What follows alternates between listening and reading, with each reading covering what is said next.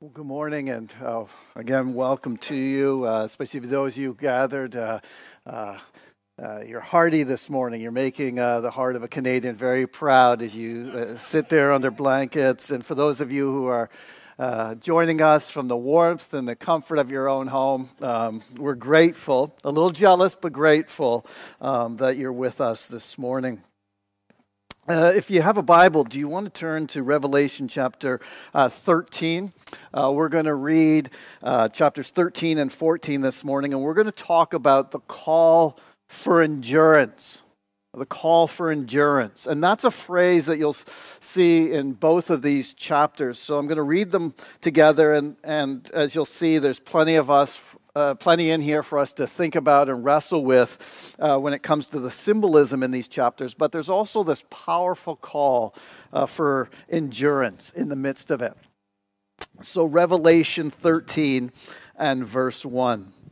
And I saw a beast rising out of the sea with ten horns and ten, seven heads, with ten diadems on its horns and blasphemous names on its heads.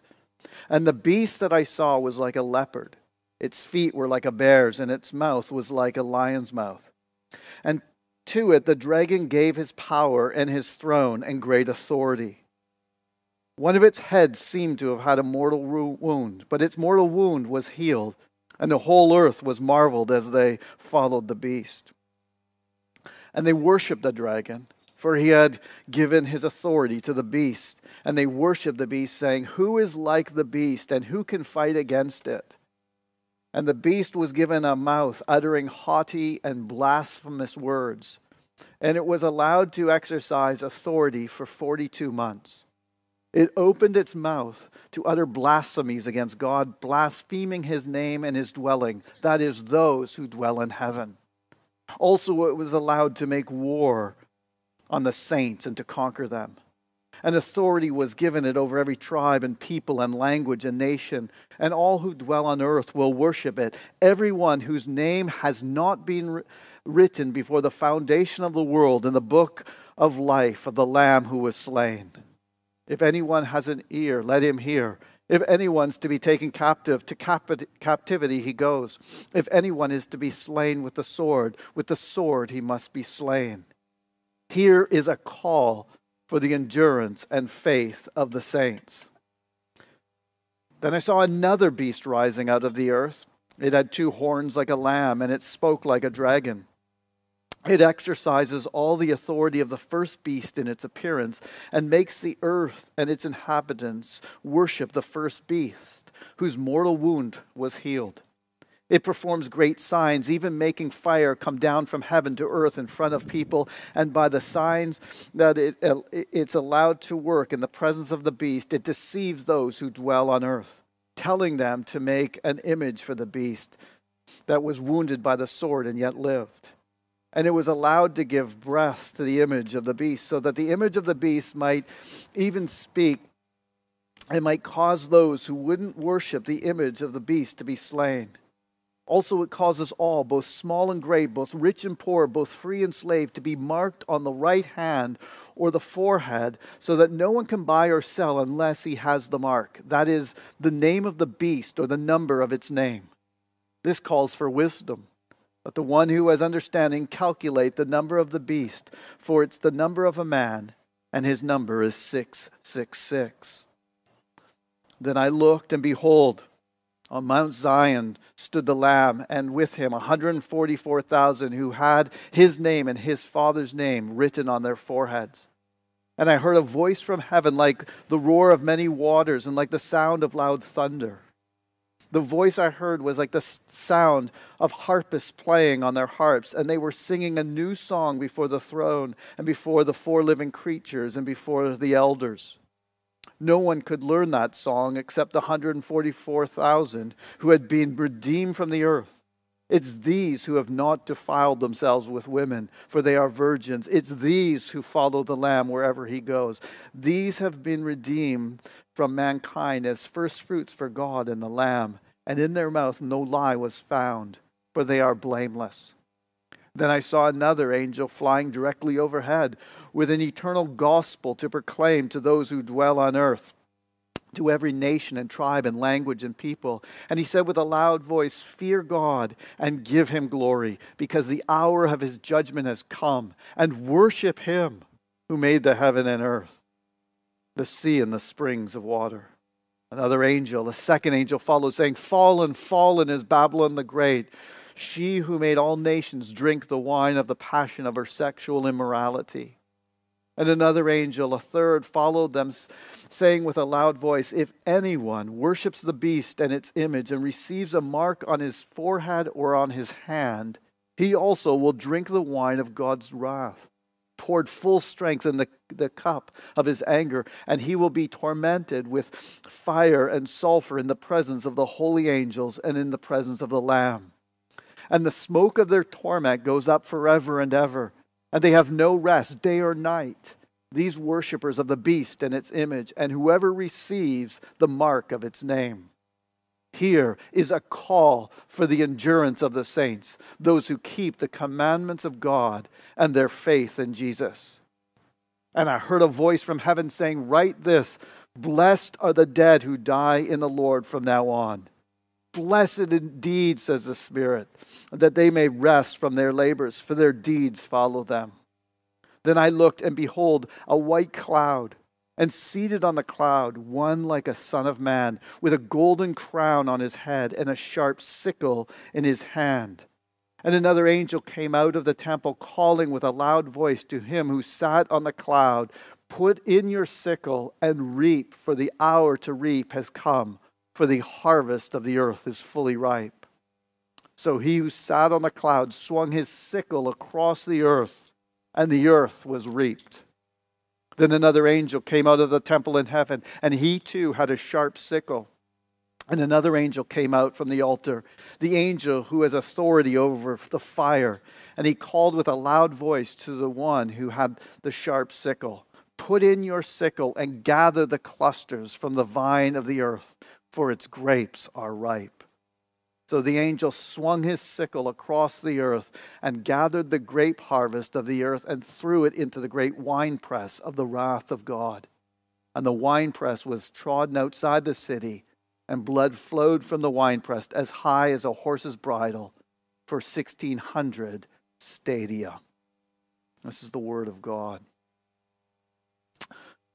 So it's quite a passage, it's, uh, but it's a passage which is fundamentally calling for Christian endurance. That's what the passage is doing. Both of these uh, two chapters have exactly the same punchline in the, right in the middle, right? What they do is they present us with images that relate to the persecution of the church, and then sandwiched right in the middle of both chapters comes the exact same comment. Here is a call for the endurance or the endurance and faith of the saints.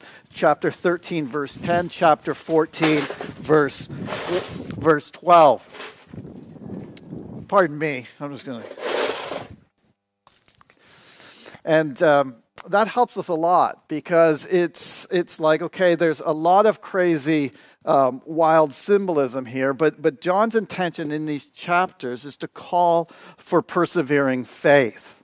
Like, we know that's what the writer's trying to do. We, we know that God, this is why God has put this scripture in. So even at times when we might uh, find the imagery puzzling, uh, we know that that's the meaning. The application is clear, even if sometimes the symbols are, are more difficult. And, and, and the way that John gets it, the way that the vision works is, is it presents to us the story of Christian persecution told twice from two very different perspectives. Okay, so, so we are getting the story of the church's troubles and oppositions, opposition from two perspectives. In chapter 13, we get the persecution of the church from earth's perspective. And then in chapter 14, you get the persecution of the church from heaven's perspective. And, and the, the contrast see, helps us see how and why the church needs to endure. And so in chapter 13, what happens is a terrifying beast comes out of the sea leopard, bear, lion, horns, all of that stuff. A terrifying beast comes out of the sea, blaspheming God and making war on God's people. And then another beast comes out of the land urging and manipulating people to worship the sea beast, right? So, so you've got a sea beast and a land beast, and the land beast is kind of telling people to, to worship. And we'll come to what that, that means in a moment. But that's the picture of chapter 13. And what happens is most people worship the beast, the sea beast, and receive its mark and its name, and they're allowed to trade. But some people refuse to worship the beast and receive its mark and either get conquered or captured. And that's the people of God. In other words, empires and powers will insist on being worshiped. Faithful Christians will say, No, we are not worshiping you. We worship the Lord. And as a result, they will get killed or excluded from social and economic life. And then he says, This is a call for endurance, right? It is. Imperial power gangs up with, I think, religious power and says, You must do this. And the faithful Christian says, We are not worshiping you. And as a result, they get killed or captured. And that means that the church has to endure. That is chapter 13. It's a call for endurance by looking at the persecution of the church from the perspective of, of the earth. And then in chapter 14, we get the perspective of the, same events, but from heaven's perspective. And that is, we are now looking at, you know, you know we're, we're not looking at what it looks like at the ground. We're looking at uh, it, it, not, not as it is up from the ground, but we're looking at it from God's perspective, like from God's throne room, which is that 144,000 people are redeemed from the earth. 144,000 is just this massive multitude. You know, it's just this huge number redeemed from the earth. And they are singing and they are rejoicing and they are pure and holy and blameless. And their foreheads, on their foreheads, they don't have the mark of the beast on it. They have the name of the Father and the name of the Lamb on it. And, and, and what we see as we, if you like, look at things from earth's perspective, and then look at things from heaven's perspective is a totally different view of the persecution of the church. Namely, that the people of God have, having been persecuted, have now been exalted, if you like, have been enthroned in heaven, and are now in a state of blessing and fullness and purity and abundance and rejoicing that people on earth have no idea about. And we see the ultimate collapse and futility and emptiness and judgment of the beast and of its worshippers. And we see the harvest of the earth, the, the reaping, if you like, of the grain and of the grapes. And at long last, the gathering in of God's harvest, which I think refers to the people of God up into heaven. And, and that, again, John says, is a call for endurance. Hang in there. In other words, from earth's perspective, faithful Christians are captured, conquered, and killed. And that's why endurance is necessary. But from heaven's perspective, faithful Christians are redeemed, rested, and reaped. And that's why endurance is possible. Chapter 13 says, This is why you must endure and chapter 14 says, This is why you can endure. Because look at the hope, look at the future, look at the state of blessing to which you go as and when you face this terrible attack in life on earth. It is a call for endurance. Hang in there, it is worth it. So that's, if you like, the big picture of these two chapters. Chapter 13 looks at things from earth's perspective and says the church gets uh, persecuted, they get captured, conquered, and killed. Chapter 14 says, uh, We'll now look at the same events from heaven's perspective, and these same people, the Christians who have been faithful unto death, they have been redeemed, they have been given rest, and they have been reaped, as in a huge harvest that has been taken up to heaven. But before we start applying that, I suppose, into our day, it's worth backtracking a moment and, and looking at some of the symbols and how they work, because I'm assuming uh, a lot in the, in, what, in the way I've summarized it here. So let's just look at some of the symbols and what they mean. And of course, the big one to tackle here is the beast, the beast that comes up out of the sea with ten horns and seven heads. And we may think, well, you know, wow, what on earth is, is, is this? What on earth is going on there? But actually, when you read this imagery here, it takes you back, if you know your Old Testament well, it takes you back to the book of Daniel. Because in Daniel, in D- Daniel chapter 7, Daniel sees four beasts in sequence, which get defeated by the Ancient of Days and the Son of Man. That's the plot of Daniel chapter 7. And those four beasts in Daniel 7 are essentially the four beasts you see combined in Revelation 13. Dan- Daniel says, I saw four beasts. The first was a lion. That's, that's Babylon in Daniel's day. The second is a bear. That's Persia. The third is a leopard with four heads, which is, is Greece, because the Greek Empire, after Alexander the Great died, divided into four. And the fourth beast is a terrifying creature with ten horns and iron teeth. And that represents Rome. So the beast that we're seeing in Revelation 13 is drawn from a vision in the Old Testament in which Daniel predicts four empires that are going to come and attack the people of God, the people of Israel the Babylonian, Persian, Greek, and Roman. And then Daniel says, but even though all of those empires will come and attack the people of God, God will establish his kingdom, which will never pass away and never be destroyed. And John, now hundreds of years later, is taking those images and applying them to his, his own day and saying, what we have now is a worldly empire that is a, a horrible fusion of all the other world, uh, world empires, right? It's got seven heads and ten horns. The sea beast is the amalgamation of all the pagan empires that threaten God's people. And in the first century, in John's day, that's Rome. In our day, it's not Rome. That kind of thing still happens, as we'll see. But in John's day, they would have said, okay, this is the Roman Empire. This is the full might of the pagan empire trying to attack and crush the church. So we meet the beast out of the sea, and I think that's talking about Rome in John's day. And then we meet the beast out of the land. And the beast out of the land is a beast who speaks and works miracles on behalf of the sea beast. And this might, uh, might either be a Jewish or a pagan beast, but it represents religious power in support of imperial power. So the sea beast is the power of empire, right? People trying to kill the church.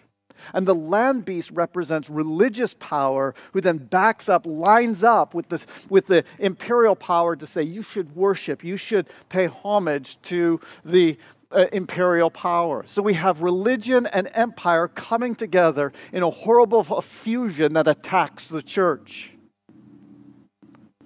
Eventually, we're told that the sea beast has a mark and a number. The number is 666. Now, this final verse of chapter 13 is the most famous, probably, in the whole of the book, and Christians have speculated for the last 2,000 years over who or what this might be. Now, I think a case can be made that in John's day, the 666 uh, might be a reference to Nero, the emperor. I, I, I, think there's a, a, case that can be made for that, but we don't have time to go into all of that here. If you come to the Revelation Forum tonight, uh, we can maybe talk about it then.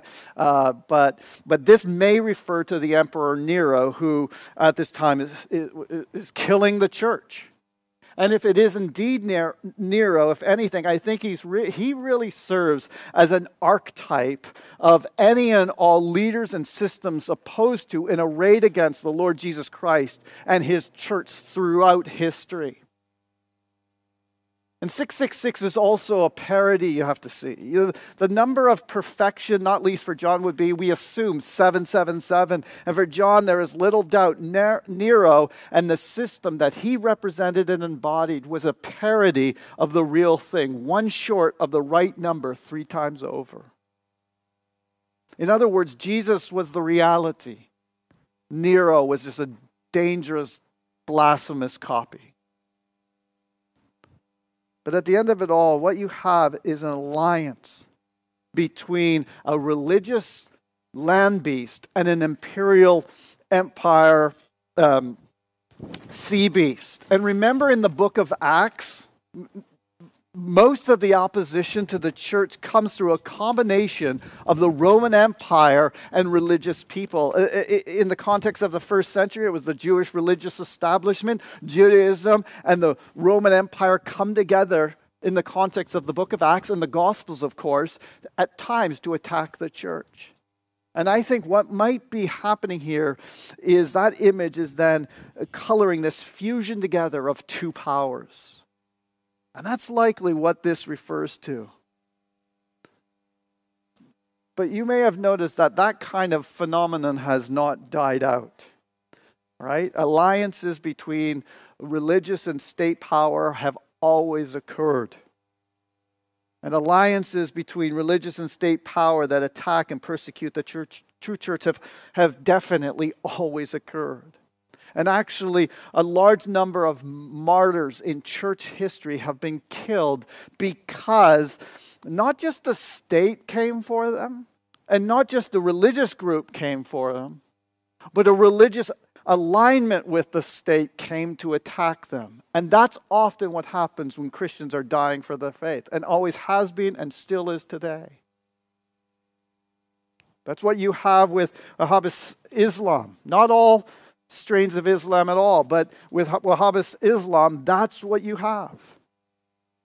That's what I, I, you have, I think, with white supremacy. It's, it, I think it's an alignment, often religious rationalization to support power grab by empire. I think that's what you have with fascism where religious arguments are often used to undergird an evil state power. So it's not just John's day. I, I, think John's talking about Rome, and John's talking about the Romans collaborating with the Jewish religious establishment at the time to attack the church. But I think that that principle of religious and state power coming together is something that has often happened over and over and over again. We're not free of it at all even in our own day. It's not just the first century, it, it still happens. And it, it's, it's a call for the endurance of the saints. That's chapter 13 and all the symbols. Chapter 14, the symbolism is a bit more straightforward, I think. 144,000 redeemed people playing harps. I think that pretty clearly refers to the multitude of the redeemed, right? People who have died in faith. Christians, you in time, me. And we tried to show a few weeks ago that 144,000 refers to the, multitude of the redeemed. And the, and the harvest of the earth, whereby Jesus takes a, a, a scythe and, and reaps ripe grain with it, well, that's an image that Jesus himself uses when he's teaching, isn't it? The idea that history is in sense, in a sense, like a harvest, and you have wheat and you have weeds, and the two grow together. And Jesus said, No, no, don't separate them now. Wait until the harvest, and then put the scythe in, and we'll separate them. So, in a sense, the, the harvest of the earth, I think, is the harvest of judgment, and the wheat, if you like, represents believers. And so the harvest picture is a picture of Jesus coming in with his end time sickle to reap the earth and take all of the ripe wheat, the people of God, the faithful, to be with him in glory. And from my judgment, the grape harvest actually refers to the same thing that the blood of the martyrs is effectively poured into his winepress and poured out on the world in, in, in chapter 16. Jesus' body, the church, is represented by grain and by grapes, bread and wine. And I think this is talking about the people of God being harvested, being reaped, being caught up to heaven with him. So this is a harvest, not and not a rapture right? This isn't talking about an event that, that happens in the middle of history where Christians disappear all of a sudden. This is talking about the idea that is that God is going to at the end, he's going to bring his sickle through the world and remove, if you like, at that point, separate sheep and goats, wheat and weeds, and so on. And this actually, when a Christian dies, they are caught up to heaven's throne to celebrate Jesus with the song of the redeemed, to be pure and blameless, and to be untainted by any mark of the beast, and instead to have the name of the Lord on their foreheads. So that's the symbolism, if you like, of chapters 13 and 14. And the reason why we can endure through the earthly perspective, chapter 13, is because we also have the heavenly perspective of chapter 14. That's how these two chapters work together. Chapter 13 says, You're a Christian, great. Guess what? You're going to get conquered, captured, and killed.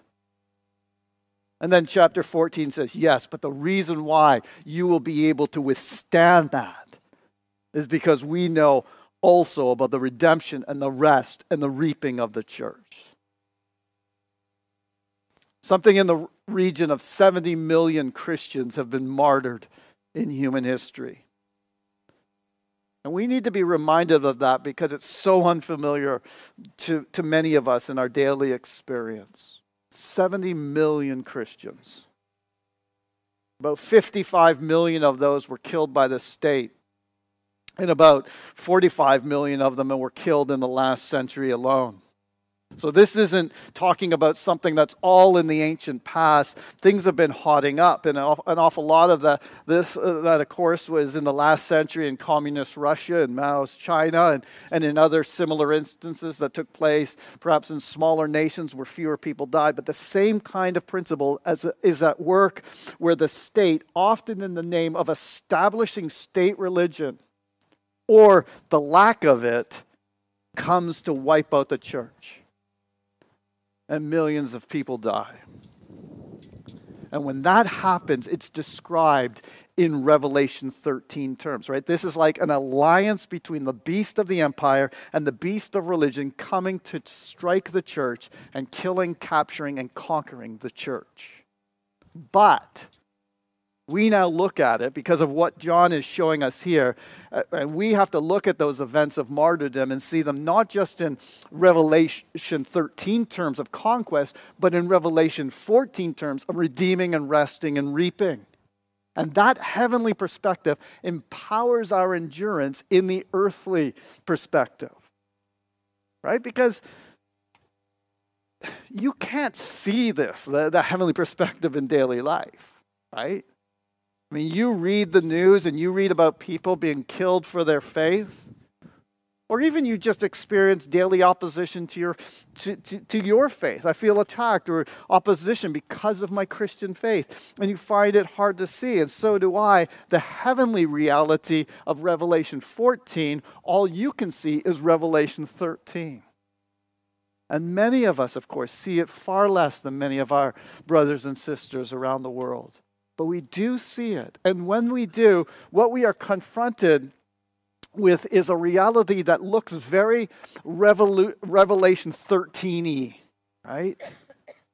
And what John is saying, when this happens, my brothers and sisters, lift your eyes as well. Don't deny this reality, but lift your eyes to the Revelation 14 reality in which you can see the hope, the redemption, the rest, the, the, the reaping of the people of God. And that perspective empowers endurance. One of my uh, all time favorite movies is The Shawshank Redemption seen it a number of times. What a fantastic movie. Uh, and this does, I'm afraid, contain a couple spoilers. So if you haven't seen it for whatever reason, uh, just close your ears. But sh- the Shawshank Redemption is a movie in which the, the main character, played by Tim Robbins, is, is falsely convicted of murder. And he goes to prison and he forms a deep, very touching relationship, friendship with Morgan Freeman. And he makes a huge difference to the prison uh, in a bunch of ways. He introduces music and books and education to the prison. And then then at the end, sorry, he escapes through a hole, a tunnel in his cell that, that we didn't know was there because it was, it was covered by a poster. Now, when you watch that movie for the first time, you don't know he's going to get out. And actually, when you first watch it, it really shocks you when he does. When, it, when he does, you, you don't see it coming at all. Uh, you think he's going to kill himself at the end, and, and that's kind of what you, you would suppose will happen. So the, the movie, until that, that moment that he gets out, which is right at the end, the movie feels very bleak. There's this hopelessness and, and despair about it. And, and the movie's pretty brutal in places. There's lots of beatings and there's sexual violence, there's murder in the story. And as you're watching it for the first time, you're thinking, where is the hope here? And you almost want to give up halfway through for that reason. And, and you feel like the main character should give up as well. But of course, the, the main character knows something that we don't know because he is tunneling out behind the poster the whole way through the movie. And so he has a hope that we don't have as we're watching it.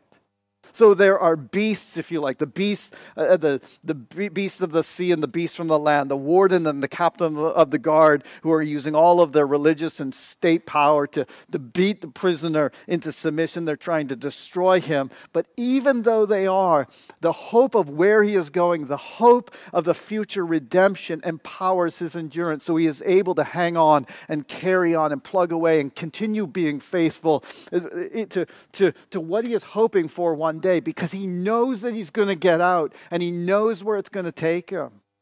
And so when we first watch the movie, it looks like Andy Dufresne is being captured, conquered, and is eventually going to be killed.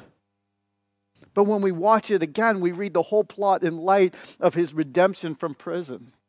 Justice for the wicked, for the wicked, judgment coming on upon the beasts, if you like, and his final rest in that Mexican coastal town.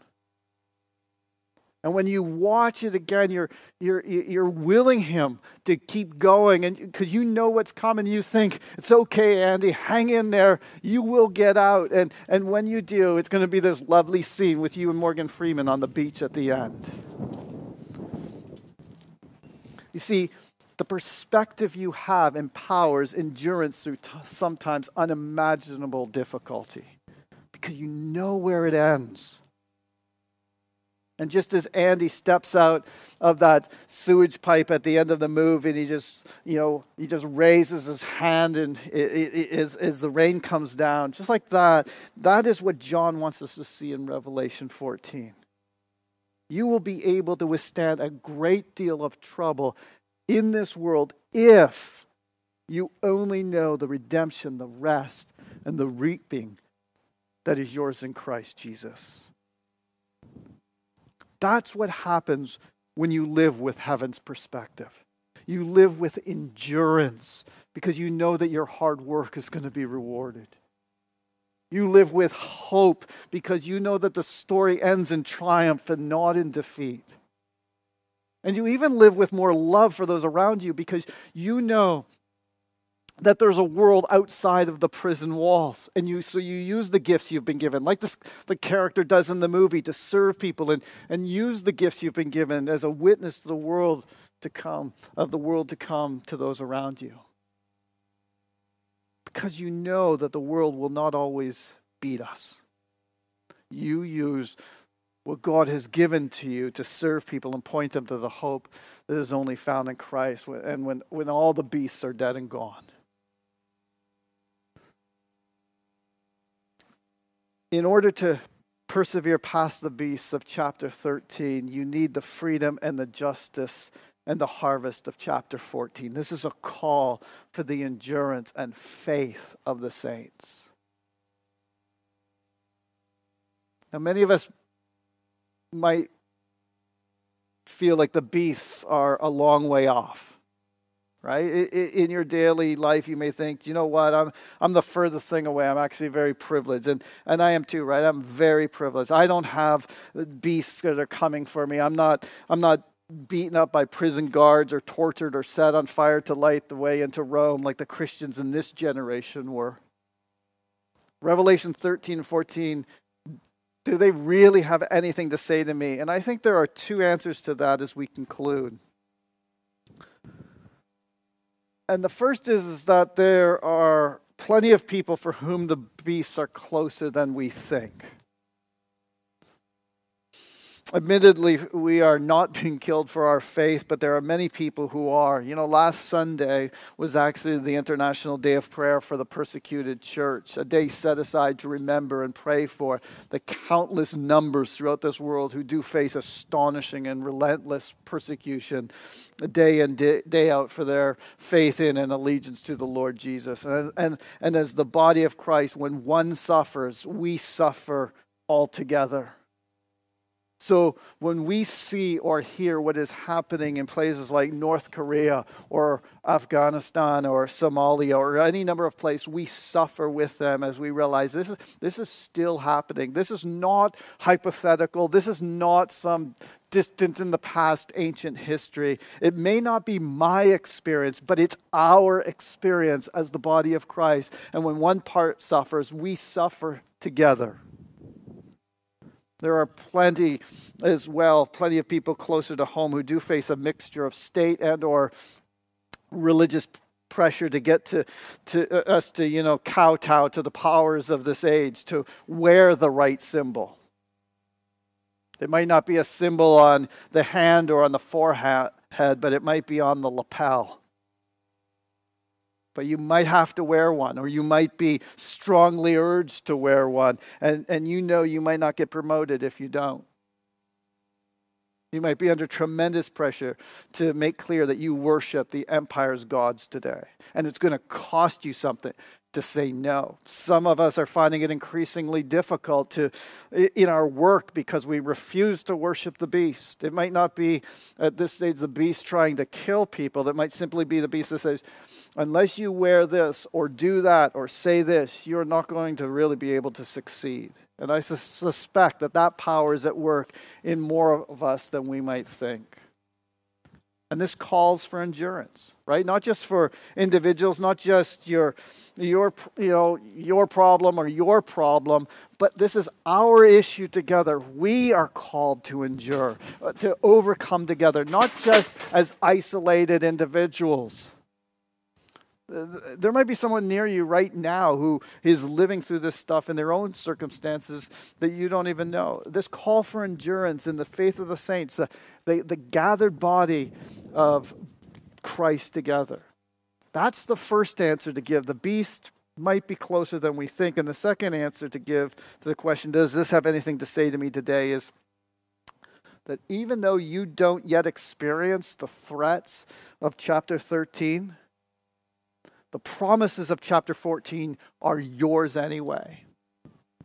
E- even if you think, you know what, I, I can't relate to it in my experience, and praise God. And by the way, that's my story. Yeah, periodically people may get at you or, and, and, and you face opposition, but, but my general experience is like, wow, I am, I am not being set on fire to light the streets of Rome. And, I, am glad that I'm not being beaten up and tortured by prison guards. But even though I'm not, the promises of Revelation 14 are for me anyway.